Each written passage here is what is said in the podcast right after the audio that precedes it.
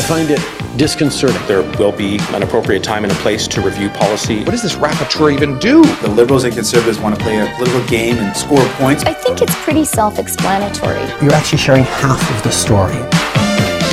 Lies, lies, lies, yeah. Lies, lies, lies,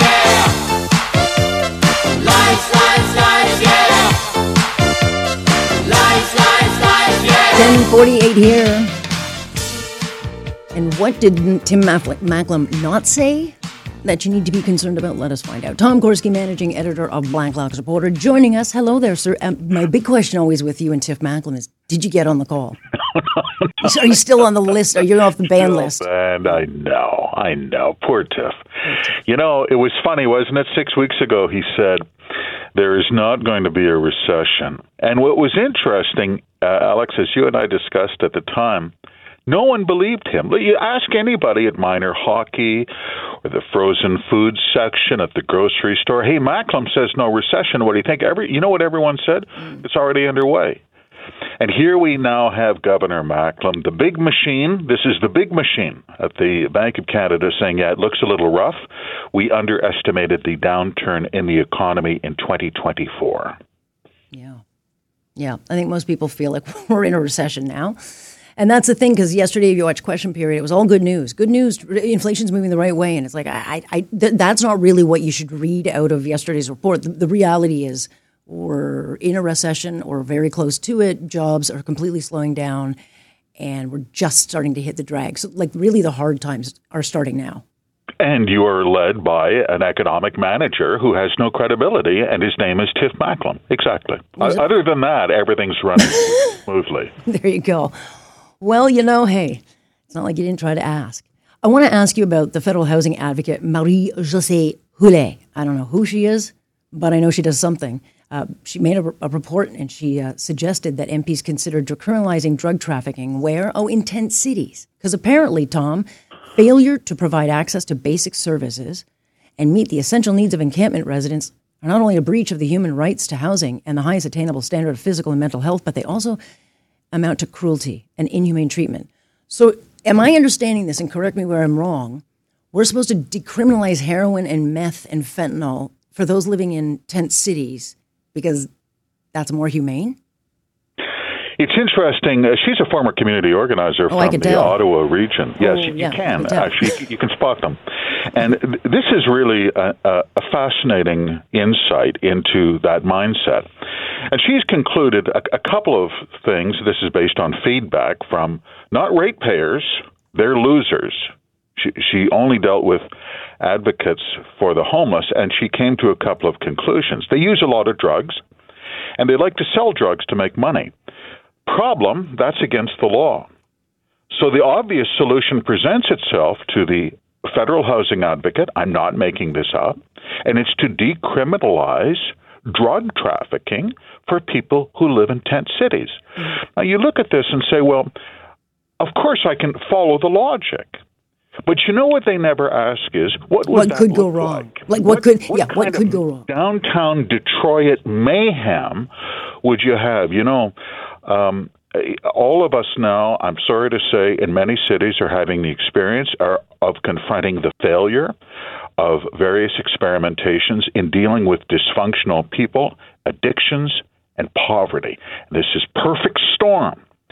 The answer is not. You know what was in a report? This is the metaphor. We need memorials to homeless people. Oh yeah. Okay.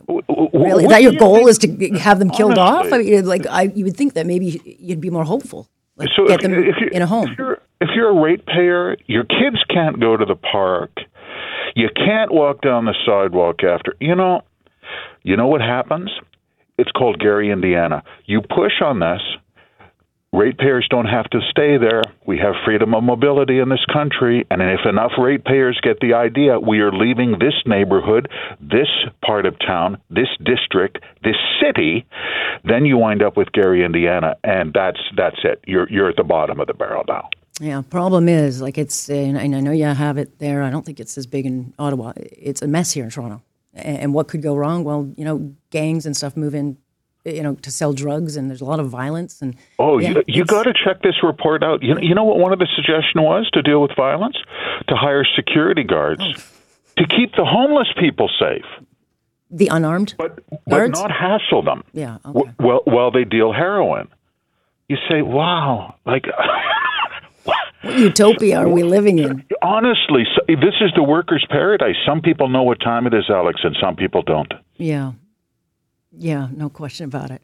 Commons Public Safety Committee uh, voting to investigate Canada's growing black market trade in vehicles hijacked for export. And when you look at the insurance claims on stolen vehicles, $1 billion, 60% of the cars coming out of Ontario end up in the Port of Montreal. There's a problem. There's a problem. Alex, stolen cars. Uh, Canada Border Services Agency checks uh, the last time this uh, was uh, audited. We saw through access to information about 1% of shipping containers that leave this country bound for places like Africa. So many cars stolen. Over 70,000 last year. One member of the Public Accounts Committee says, or Public Safety Committee says, yeah, my car was stolen. And another one says, I hear from constituents every single day from Mississauga and Brampton about stolen cars. It's a, it's, it's an unbelievable racket. And no we had a huge bust in Toronto, right? Like Get huge bust in. Toronto Get yesterday. That's why I noticed this oh. story. But what the takeaway for me though is we got 1.8 million containers going through Montreal, and they don't do checks. They do what six random checks a month? Like maybe if they actually check the containers, they could stop this. Uh, it's, it's been an issue for years. It's been an issue for years. And they want to investigate it at Let's the border and, and don't ask Canada Border Services agency managers for a straight answer. Why don't you check for stolen cars going out? Why don't you check for smuggled guns coming in? You'll never get a straight answer. MPs, this has driven them crazy for years, Alex. Well, it's also costing a lot of money. You know, every single day to people who are losing their cars. Oh, i- if you are a ratepayer in the Greater Toronto area, you you have uh, trust me. If you want to save money, move and see the reduction Yeah. on your auto insurance premiums. Everyone who drives a wheel in that area is paying for this. It's unbelievable. Well, I'm glad they're going to look into what they could do about it, but I'm pretty sure we already know. I got to let you go, Tom. On Ha- that note. have have a good one, Alex. Just have a day. Have a day. Tom Korski joining us there, and uh, we chat with Tom on Tuesdays and Thursdays.